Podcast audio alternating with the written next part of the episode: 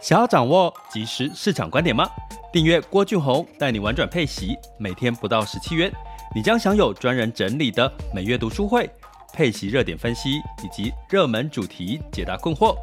无论你想通过基金、ETF、美股或台股打造你的现金流收入，我们都能为您提供支持。点选资讯栏的订阅链接，了解更多。让我陪你一起投资理财。各位亲爱的学员以及听友们，大家早上好、中午好、下午好、晚上好。爱上每一天，一切都是最好的安排。生命就该浪费在美好的事物上。OK，又来到了周五，接下来有四天的连假了，大家有没有期待或者是做好一些规划呢？或者是你就是什么都不想，你就是只想窝在家里哦，就是就是躺在沙发上什么都不动哦，这也可以哦。那其实我感觉爱上每一天，我是不是有一段时间没讲的感觉？感觉好像。这个单元就是好长，好像 好像好久没讲了。那但是我会想念，因为其实，在每一周或一段时间，我跟人的接触，每个人都会跟很多人接触嘛。好，只要你出门上班，出门去跟人群互动，你永远都会跟人接触。在跟人接触的过程当中，彼此之间的能量是会互相的影响。比如说，对方如果你接触的人，对方现今天就是心情不好，或者是他可能正面临了一些悲伤的事情、生气的事情，有时候通常会影响到另外一个人。哈，那我今天稍早也在跟我的一个朋友聊到，哈，因为在沟通一些事情，那也提到，其实你有没有想过，其实人跟人之间能量其实是很快的彼此传递的，因为。你去想，当你在进入一个很欢乐的场合，比如说它是一个庆生会，比如说它是一个，呃，听到一首快乐的歌，你就会觉得心情就变好了。比如说你进入到参加过人家的丧礼，哈，你就会觉得，哎，进入人家丧礼就心情莫名其妙的就。低落了起来，其实这都是人类之间其实有很多的这个情绪能量是彼此的交互的影响，所以有时候你是不是也会觉得你莫名其妙的怎么今天心情特别不好，特别的或特别的低落？其实也许你只是受到了周遭的环境影响你的心情。那我最呃特别想要特别聊底层逻辑这件事情，其实我很想。它其实这本书，它是一本书哈。那这本书其实是我非常爱的一本书，说好久好久没有读到读到这么有深度的一本书，其实我非常爱它。然后我看还没看完，因为我最近在十月份有三堂高阶课正在。整个去做一些呃课件的一些优化的事情，然后我要写书嘛，我在 十、十一、十二月我要做好大部分的书稿，那所以其实我需要很多的脑力激荡。那这个过程当中，其实我对于很多的人的一些情绪或者一些想法会特别敏感，因为我毕竟需要很多的题材，很多的资料去去。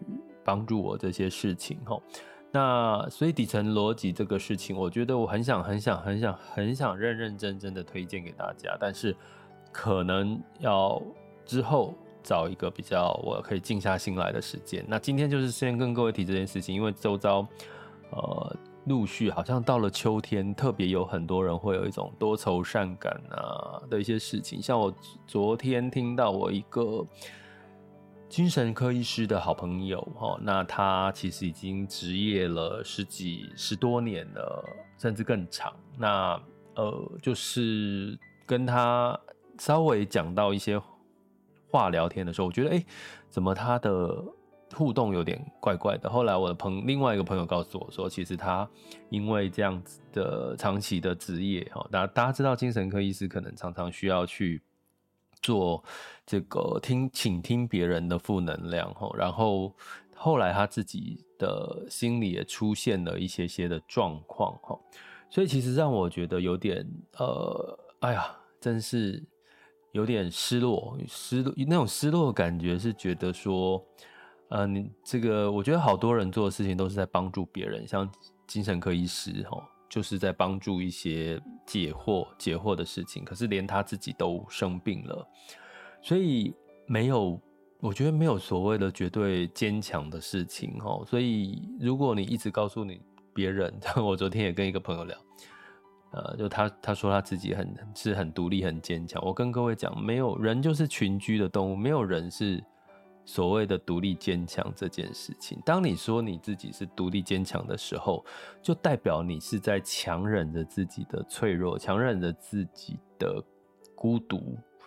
但是人永远都会有孤独寂寞的那一面，真的不用去否认，因为人就是需要，人是群居的动物，它不是像。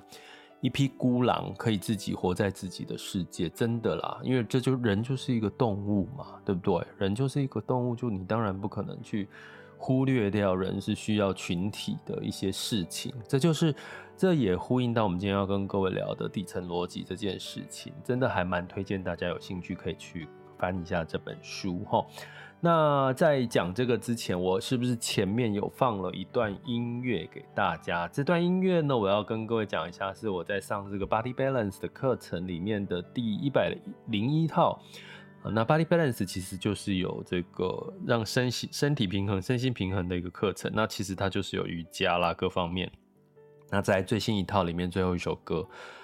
那我跟各位讲很有趣的是，在我在上这个课程的最，因为它是最后一首歌，所以通常最后一首歌就是要让你去这个康荡下来，要让你静心，要让你平静的去结束这个课程。那一开始我第一次上这个课听这首歌的时候，我其实是有一种。稍微有一点烦躁感，因为刚刚如果大家有听到我前面在播那首歌的时候，它其实是有一个人女生的声音在，嗯嗯嗯嗯，所以其实我一开始是烦躁的，可是我到后来有几次我是非常享受这个，甚至跟着个这个嗯嗯啊啊的声音跟着摇摆着身体，这代表什么？我刚给各位听，如果你们刚刚有听着这首歌一段一长段的话，如果你在听我前面给你这首歌的时候，你是属于烦躁的状况，那代表其实你的心现在是很浮动烦躁的。如果你刚刚在听我前面直播前播的那段歌，你是属于跟着音乐这样子摇摆，或者是有一种缓和平静下来的节奏。那你现在的心情应该是属于缓和平静的，所以有时候万物是我常常讲一句一段话叫做 “everything is connected”，就是你的身心绝对是一体两面，它不会是身体很亢奋，心里却是很悲伤的。你常常人家说呃相由心生，就是你心情怎么样，其实你的外在也会表现出来哈。所以好多好多好有趣的这些事情，我觉得都想跟各位聊。所以，我爱上每一天这个单元，其实我不会把它取消。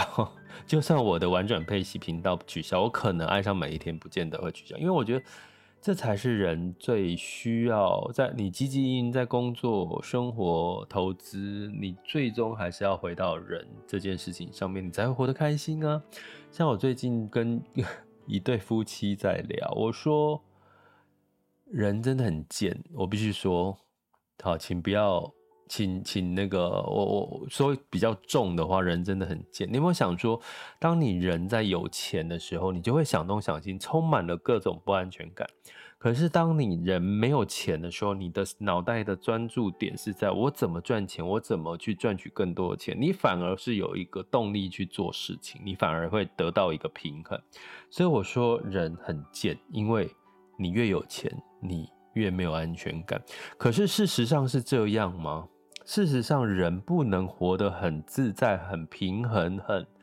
很开心、很愉悦、很美好吗？当然可以啊。那这背后就是我今天要跟各位聊一下底层逻辑这件事情，它可能会让你变得更强。那呃，我先摘录一下这本书，《底层逻辑》是一本书。我摘录一下这本书里面呢，他提到的跟人性、道德、法律有关系的三个三个面向的看法。我觉得这个光这个就可以让你思考很久了齁。那基本上这本书是谁写的？是之前的 诶作者哈，来我来。作者介绍，他是以前微软的这个呃其中的一个高管哈，高阶主管，他叫刘润哈，他写出来的一本书。好，抱歉，我要找一下。我刚刚，因为我通常跟各位抱歉一下，我在讲跟各位分享的时候，我找很多很多的资料，然后呢，我就是当我开始讲的时候，我要翻的时候，然后有时候会发现，哎，我怎么 找不到那个资料，然后就会。就会翻来翻去。好，这本书的作者刘润，他是前微软的战略总监哦。那他服务过很多的大型企业哦，他现在是一个咨询的顾问。那像这个百度海尔啦，那当然他是这个呃中国的这个作者哈。那呃目前在好像在博客来也是非常畅销的一本书哈。那这个底层逻辑，他提到，其实就好像说，我们往往哦看到的世界，我们眼睛看到的世界，就像冰山的一角。其实背后，冰山背后有很多的层面是运作模式，是我们看不到的。吼，那在这个过程当中，如果你只是看到冰山的一角，你往往就会做出一些呃判断，或者会说怎么这怎么会这样，怎么会这样？可是当你去掌握了这些整体的环境，可以看得更。更广的时候，更透彻的时候，其实你就会发现，其实很多事情其实是，呃，知道怎么解，或者是根本你就释怀了哈。那这件事情呢，呃，我想跟各位聊的就是刚刚提到，其实因为书内容很多嘛，我提到一个我一开始被它吸引的这个底层逻辑，好，来跟大各位来做一个呃。交流，那剩下的因为时间的关系，大家有兴趣的话可以去呃买这本书来看一看哈。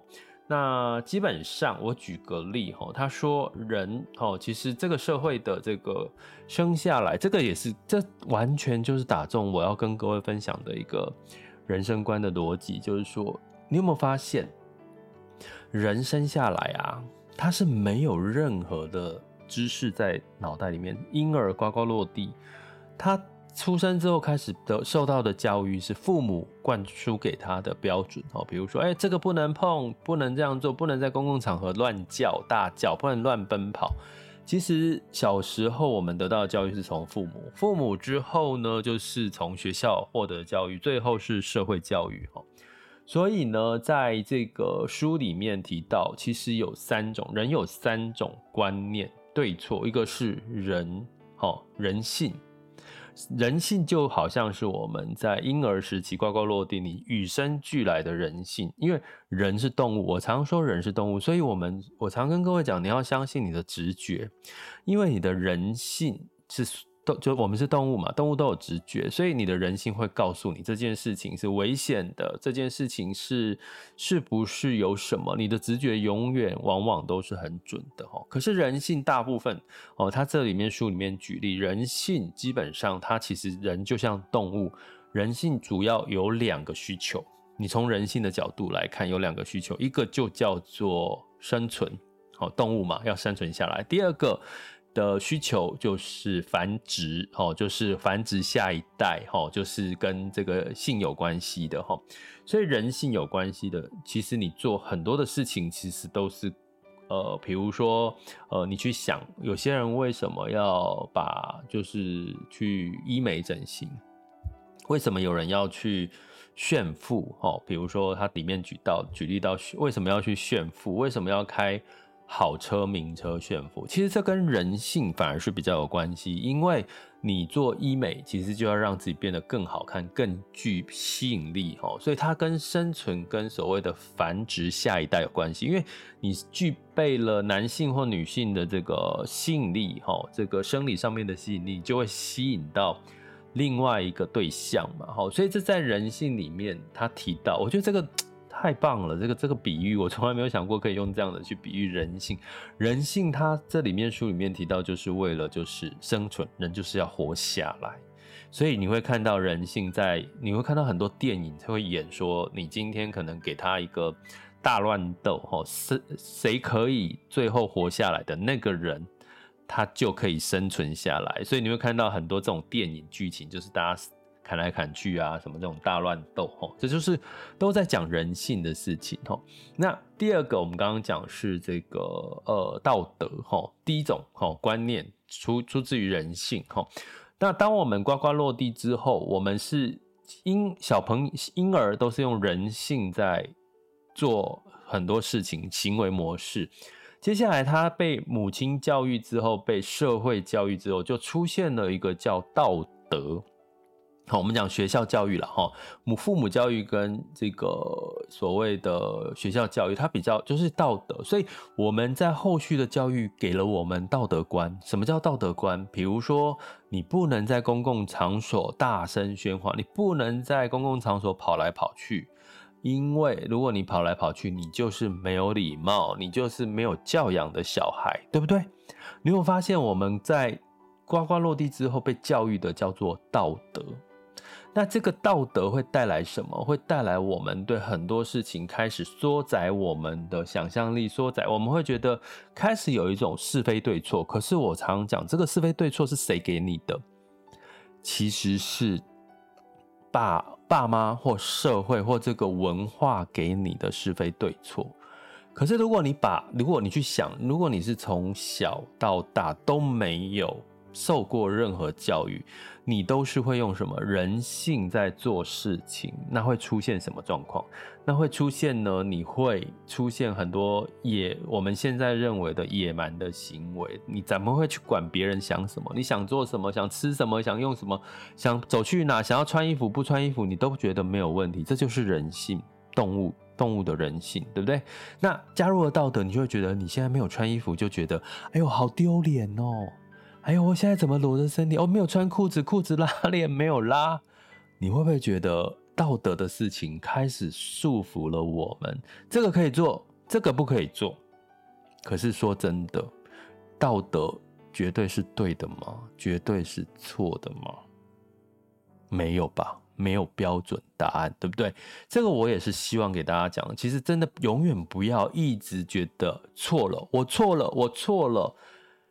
没有啦，你没有错跟对，而是在道德观，在人类的道德标准里面，你可能做错了。可是，在人性里面，可能这是你人性所产生出来的行为，哈，你会觉得这很有趣。第三个，他讲到第三个对错观，哈，你刚刚讲第一个是人性，第二个是道德，第三个对错观是什么？就法律，哈。呃，道德是，诶，如果你做了一件事情，你会觉得丢脸啊，会觉得怎么样？这是自我内在的一种想法跟感受，或者是别人的感受。可是法律，也就是当一旦你做的这件事情违反到了法律，比如说举个例好了，杀人、放火、偷窃这些行为，也就是说，当你自己的行为影响到你自己，通常就是不道德跟道德之间的差别。可是，当你的行为影响到别人，我刚刚提到偷窃哈，或者是放火之类的这些，其实影响到别人，甚至伤害到别人，那就进入到法律的对跟错。所以，通常法律的对跟错是最小的。如果你用大圈圈、中圈圈、小圈圈来看，法律的限制的范围是最小。但是在人类群体社会当中，可以没有法律吗？不行，因为你有没有法律，大家会。人人自危，大家会觉得没有安全感。走在路上被怎么样，被怎么样，其实都都会发现你都怕怕的。好，所以基本上在人类群体的社会，其实这个呃法律其实是某种程度是有一个制约跟安全感。那可以没有道德吗？道德好跟不好，可能会让这个世界的秩序有一些混乱之类的。哈，那可以没有人性吗？当然不能没有人性呐，因为我们这个单元叫爱上每一天，做自己，爱把生命浪费在美好的事物上，所以追根究底，人性就是我们最原始的自我，没有不好。我最近常常在跟我几个朋友说，他在跟我聊他的事情的时候，我说你不要否定自己的过去，拜托。过去你也许会有一些不堪的事情，或发生什么事情。可是如果你现在已经过的是你满意的生活，你不要去否定过去的你，因为当你否定过去，那个也是你的，那也是你。不管发生什么事情，那个也是，因为一旦你否定过去的你，代表你也不能够接受现在的你，你的潜意识里面会告诉你自己现，你也不认同现在的你，吼，所以基本上你要去，不管是过去的你、现在的你、未来的你，你都应该要接受。我不是说爱哦，我说接受或者是包容，因为当你接受全然的自己，不管是你认为社会道德告诉我们的好跟坏，我注意哦，我刚刚讲到一个重点，社会道德所付诸给我们的，你是好人，你是坏人，你都接受，因为这是社会给我们，不是你与生俱来的标准，懂吗？他你与生俱来天生具备的叫人性。这件事情很重要，因为当你有这个逻辑思维的时候，你就会更加的爱自己所有的行为，或者是你可以包容自己，甚至你可以理解别人的事情。那我这边他举一个例，在这个在书的一开始，你就会看到这样子的一个举例哈，我觉得也可以拿来做我们今天在底层逻辑上面的一个呃讨论哈。也就是说，哎，等一下哈。我来看一下，大家知道我要看什么吗？今天我要聊底层逻辑，对不对？所以我要看一下，我后面希望给各位的是哦，对，人性、道德跟法律哈。好，那我举一个例哈，人性、道德、法律，我们用这个例子，也许可以让你更理解。就是他举这本书里面举一个例，坏人是 A，好人是 B。C 是这个无关紧要，没有没有什么事。那他的他的例子就是说，坏人引诱了一个好人，坏人 A 引诱一个好人 B 进入到一个没有上锁的工地，C 的工地哈是没有上锁的工地，结果 B 就失足摔死了。那请问这是谁的错？请问这是谁的错？好，这个时候如果你用道德标准法律来看。如果你是法官，法律来看是谁的错？是 A 呀，坏人 A，因为他诱骗了好人，跑去一个没有上锁 C 的工地，让 B 摔死了。所以基本上，如果你从法律的角度，法官判的一定是蓄意谋杀，不是吗？这是法官的立场。好，换一个角度来看，如果你是经济学家的话，在这边的举例里面，经济学家呢，他在思考的逻辑是什么？他认为他应该把重心教育放在 C 上面，因为是 C 把工地没有上锁，所以让这整件事情让 A 有机可乘，让 B 有机会在这个没有上锁的工地摔死了哈。所以如果 C 的工地有上锁，这件事就不会发生了。这是经济学家的考量哈。而且呢，从经济学家的考量说，如果我今天让 C 多大很多的 C 都把工地上锁了，跟如果我一直去教育哦，去教育 B 不要被骗，就好像说我们现在从这个社会最多的诈骗的事情，我们一直在教育大家不要被诈骗，他所要负担的成本跟你。直接干脆就把什么诈骗的前端堵起来，这件事情哪一个成本会比较高？所以回到刚刚的例子，经济学家的角度会认为，我今天呢，呃，如果说与其教育 B 不要被受骗的成本，跟 C 教育 C 把工地习惯上锁的成本，其实是教育 C 把工地上锁的成本来的低。所以从这个角度来看，经济学家的角度来说，这个举例他说是 C 的错。如果从经济学家的角度，那另外一个角度是商人的角度。好，商人的角度，他说不管是 A 还是 C 的错，一个是诱骗的错，一个是没有上锁的错，B 的损失都已经发生了。从商人、企业家的角度是认为。他都已经失足摔死了，所以 B 的损失是没有办法弥补。所以从商业的行为的角度，B 的损失其实是最大的，因为他已经回不来地球了，他已经 上天堂了，所以是 B 的错。啊，你不觉得这个例举例实在太太令人可以有太多的思考空间了吗？你会发现这个社会就是这样。每一个人都站在每一个人的立场去想事情，法官有法官的立场，经济学家有经济学家的立场，然后呢，企业家有企业家的立场，你说他们的想法是错的吗？大家再仔细想一想，他们的每一个人的想法是错的吗？并没有啊。如果你从社会道德标准，也许你会觉得有什么地方都有错。可是如果你从不同的立场来思考这件事情，这个对错的对象就会不一样了。所以在座的各位啊，其实你为什么这么执着这个社会标准给你的对跟错呢？你可不可以放过自己，这是我想现在先跟各位讲底层逻辑。你先放过自己，可是放过自己不是就叫你抛弃道德、抛弃法律，而是你必须要理解这些你加注在自己身上的压力、痛苦、道德标准，都是后天、后天这个人类社会历史所给你的道德标准。好，如果你厘清这件事情，可以让你稍微心情。平复一点，哦，平衡一点。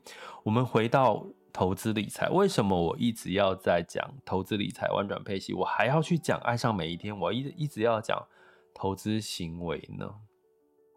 因为你有没有发现，其实当你一直在找跟别人要答案的时候，像。现在其实，当然，我的学员呢，我的这个订阅学员都还是会问我说：“哎，这支这个标的好不好？这个标的可不可以做长期配置？”其实我一直在被问这样的问题，它没有对错。其实它真的没有对错，我也我讲这句话，如果我们付费订阅学员听到，你不要觉得我在怪你，没有哦，我只是要告诉各位，其实我们过去的习惯，当你一直有一个结果论，我就是想要得到答案，可是，在底层逻辑里面，如果你可以搞懂我刚刚提到这种底层逻辑的差别，个别的立场不同，其实你就很容易的去判断。你接下来是不是适合去投资？我举个例，同样我举个例来做今天的一个结尾哈。我们在投资市场，我们最近常常在讲美国联准会。美国联准会为什么要升息？它的立场是什么？好，我们刚刚讲法官呃法律、道德跟人性嘛。美国联准会升息的立场是什么？它要降低通膨。哦，它要维持通膨，它要维持一定的失业率的健康的水准，他的立场就是这样。所以你觉得他升息是为了降息？升息是为了股市上涨下跌吗？没有。他没有管这个，他不管你股市上涨下跌，当然他会参考一下，他不要让股市大跌，经济经济出现恐慌。所以，但是他的立场是这个，所以你要理解为什么政府要做出财政政策，为什么要做出这个所谓的货币政策，这这为这也是为什么要教你们这些底层逻辑。那投资人的心态是什么？你投资是什么？我们投资的行为通常是希望。做多嘛，你一定是看多股票嘛，看多债券，你才会去买股票债券。普遍不会因为你看空股市、看空债市，你去去这个买股票跟债券。所以，其实投资人在做投资的时候，往往都掺掺杂了一点人性在里面，因为。我希望透过投资理财，我现在钱赚的少了，我希望透过投资理财可以让我赚的钱更多，让我可以过得更好，让我可以财富更多，让我可以生存的更好，让我可以未来更具人性的吸引力。比如说，你一个有钱人跟没钱人，可能在可能我们常讲的这种刻板印象嘛，诶，可能很多人会愿意娶的、愿意嫁的是一个比较有钱的对象的条件，对不对？跟人性是有关系的，所以立场大家都想要找一定会赚到钱的东的的的的标的，可是实际上没有这种东西，没有这种百分之百一定会赚到钱。可是如果你没有认知到你的立场是这么的人性，这么的乐观，你没有意识到联准会他做这些升降息不是为了。股市，它是为了，它是为了这个刚刚提到两个标准，一个是失业率，一个通货膨胀这两件事情，那你可能就会怎么样看错，你就会看错嘛。同样的道理，同样的道理哈，你会看说，呃，我想想看，举什么例哈？在这个，比如说像台湾好了，我们讲台湾比较简单的一个逻辑哈。呃，台湾我我我们在这讲哈，你会看到最近在外资一直在卖台股哈，呃，在卖台股对，然后在台币的贬值到三十二，然后美元兑呃美元兑换台币已经来到三十二点多了，对不对？那你会看到一件事情哦，投信一直在买台股，可是你会看到媒体告诉我们说，哎，外资一直卖，然后可是投信一直加嘛。如果你是属于没有底层逻辑想法的人，你会觉得说，哦，我看到了投信一直在加码，哎，是不是因为这个选举要到了，所以投信国内投信对台股很有信心，一直加码？可是从有底层逻辑的思考逻辑，你仔细去看，你能够看懂、看到一些资讯。我有跟各位提到一个讯息，不知道大家有没有注意到？因为我们现在台湾很多人都在买配息 ETF，都在买 ETF，所以当今天有一堆人配息之后再去加码到 ETF，他就被迫要去买这些个股。所以你会看到投信在加码，一直在加码，它是被动式的被加码。但是我有一，我同时也跟各位讲。台湾的出口现在仍然持续的是两位数的下滑，仍在两位数的衰退，所以外资流出了。所以你看到了什么？如果你没有底层逻辑在帮助你的话，你可能都会只看到冰山的一角。哦，那个可能是因为选举到了，因为这个。这个呃，投信一直买，所以基本上台股应该是很乐观呐、啊，没有问题。但是我不是唱衰台股，我不是说台股很悲观。我的意思是说，当你可以用底层逻辑，用这些厘清人性、道德、法律这些的逻辑，也许我讲到现在你还是不懂了，没关系，真的不用不用强迫自己一定要百分之百懂。可是你经过一段时间，经过一些事情，经过。年纪的增长，其实你会越来越理解我在说什么哈。所以呢，从这个角度来看，基本上你就可以理解哈很多的事情，做出正确的判断，而不会一直都是在问别人说：“诶，我做了这件事情到底对还错？我到底我找我买我投这这个标的，人家都说它很好，那。”我是不是应该买？然后你就会想要问别人得到答案，可是别人得到的答案那是别人的立场诶，那是别人举。我举个例子来说，为什么我很害怕回答我们的学员？你到底这这个标的好不好？我这个标题好不好？为什么？因为我跟你不同，我的立场跟你的立场还是有不同。就算我一直努力的去设想，我跟你的立场是一样，可是毕竟我们就是不同嘛。我的立场，我五十几岁，你可能二三十岁。你的工作现在是努力的在工作上班族，我可能是属于半退休的状况，我可能现在的想法跟你的状况不一样，所以我认为可以跟你的状况可不可以，其实还是会有一些差距。所以，我为什么呃，在这个底层逻辑这本书里面，一直在也是在告诉大家说，他其实希望透过这本书来教大家如何钓鱼，而不是给大家鱼吃。齁，这个是跟我的逻辑是很像。所以，其实我希望大家在一直问答案的过程当中，你可以找到你适合你自己的方法论。因为每个人的立场，我刚刚讲嘛，A、B、C，我刚刚举 A、B、C，A、A、B、C，它不同的立场，它对一件事情，同样一件事情的看法的对错就不一样了。那你当当你能够理清你自己的立场跟别人的立场对错不一样的时候，其实你就真的可以理解别人为什么会产生这种你无法理解的行为耶。那你就释怀了耶，那你就不会被骗了耶。真的，真的，真的。我再举一个例了哈，像我今天又看到了新闻说，大理劳保退休金应该月领还是一次领？好。然后就就里面有一些讨论嘛，吼，这个我只是举例哦，我没有说是一次领好月领好，我没有标准答案，因为我我是我的立场跟你的立场可能状况是不一样，吼。